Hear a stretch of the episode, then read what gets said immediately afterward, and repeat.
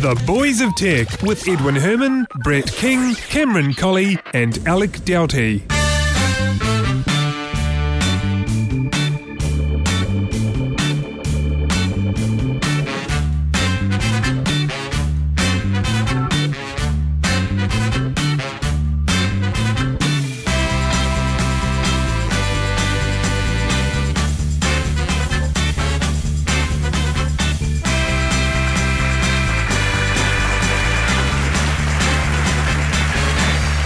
Thank you very much indeed. Welcome, everybody. This is the Boys of Tech, episode 136 for Monday, the 3rd of October, 2011. My name is Edwin Herman. I'm the host of the show. In fact, three other regulars, Brett King, Cameron Colley, and Alec Doughty, are all unavailable this week. So it's it's just me, but that's okay. The show goes on. Uh, as I said, we are doing episode 136. So, uh, first up, in fact, I'll tell you what, before we even get into the show, it was announced yesterday that I'll be giving a talk at KiwiCon. Now, KiwiCon 5 is this year's hacker conference, uh, New Zealand's biggest hacker conference, I believe, and uh, possibly the best in, uh, in the Southern Hemisphere. I guess that's arguable. Anyway, it's on the 5th and 6th of November here in Wellington, New Zealand, and I'll be giving a talk on steganography. The title of my talk is A Picture is Worth a Thousand Bytes LSB steganography with statistical innocence. Uh, so, if you want to hear that talk, come along to KiwiCon 5. Uh, tickets still available, I believe, at kiwicon.org. It's uh, held at the Opera House here in Wellington.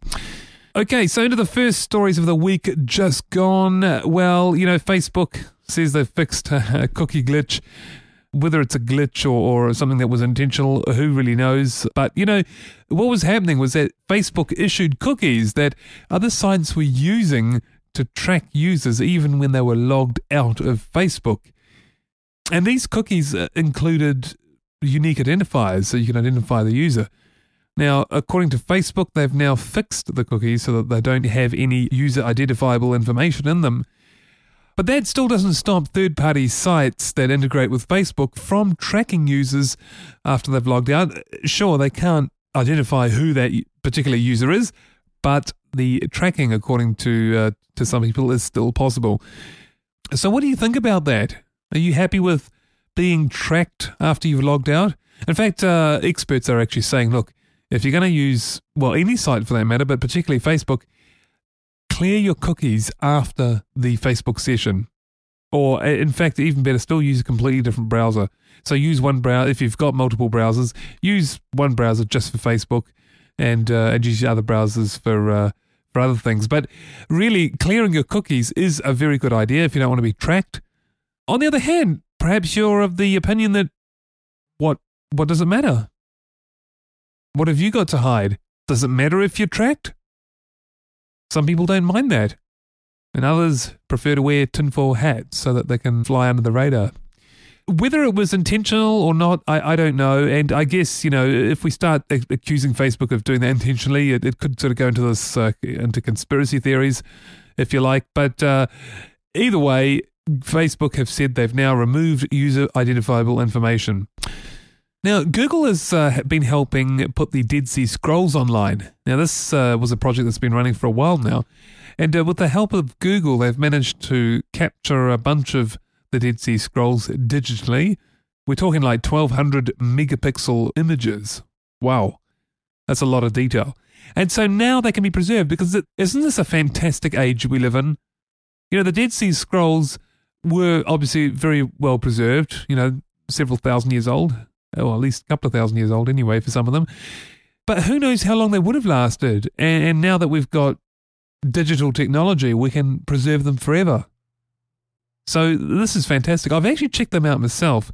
The site, by the way, is dss.collections.imj.org.il. It's pretty long. I'll give you that again. dss.collections.imj.org.il il. And uh, you can see there's, I think, five scrolls that have uh, that have been digitized so far. The Great Isaiah Scroll, the War Scroll, commentary on the Habakkuk Scroll, the Temple Scroll, and the Community Rule Scroll.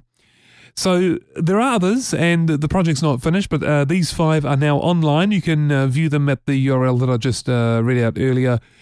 Isn't it great to live in, in this uh, modern era? And now, you know, what it means, of course, if you're thinking, well, who cares? I, I don't even understand them. I mean, it's uh, you can't even read the language. Well, yeah, sure, but there are scholars that can, and there are people that study this, both professional and amateurs. And it's just such an important part of our history. So to have those and to have those, not only to have them now, but to have them preserved so that in decades and perhaps even centuries to come, people can still be looking at these as they were, you know, the best record we have of them. And uh, they can interpret them, they can study them, they can hopefully perform new research on this subject. It's great. And by the way, uh, if you do do view them, I kind of like the scrolling effect. You can kind of scroll along kind of hard to describe on an audio podcast, but you kind of drag a slider along and it kind of looks as though it's rolling up, if you can kind of get what I mean. Go to the site. That's easier than me having to describe it. All right, what else? Well, Apple uh, tomorrow, in fact, is holding an event with the tagline Let's Talk iPhone. So, does this mean this is the release of the iPhone 5? Well, it's kind of unfortunate the timing of our uh, our podcast. I mean, we get them out on Mondays, so uh, this event being tomorrow will be at least six days old by the time the next podcast comes around. It could well be the iPhone 5. In fact, I'll tell you what, I'm predicting the iPhone 5. So, what does it mean for you? If you're an iPhone user right now, are you going to trade in? I've talked to a lot of people actually, and they're saying that what they do is they skip versions. So they get every second version. So, for example, if they're on a three, they'll get the five. If they're on a four, they'll leave the five and get the six when that comes out. Just because, you know, upgrading every version gets rather expensive. What do you do? Or would you, you're not even into iPhone? Perhaps you, you think Android's the way to go. But in any event, I think uh, if Apple's track record is to go by, the iPhone 5 will be an interesting release. It will be something I think, in part, others will copy, just as they've done for the uh, previous iPhones, as they've done for the iPad, as they've done for the Mac operating system, as they've done for the Apple hardware. I mean, now look look at the mice, for example. We're seeing, you know, I'm getting PC users come up to me now and say, "Hey, guess what? Did you know that you can now get a mouse that has like a, a touch surface on it?" And I'm like, "Yeah, Apple have been shipping these for a few years now."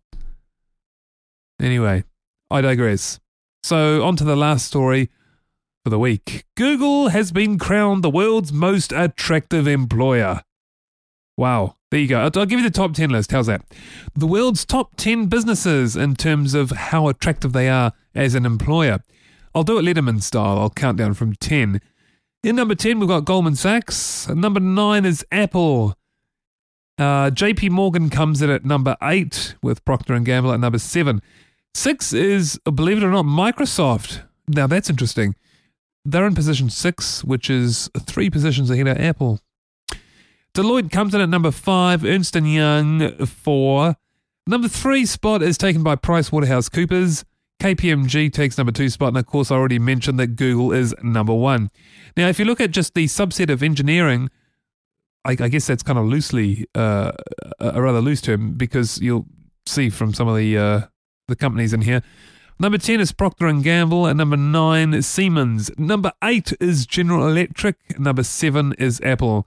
Number 6 is Sony, number 5 is Intel, number 4 is BMW, number 3 is Microsoft, number 2 is IBM, and again number 1 is Google. So there you go. Google is the most attractive employer in the world.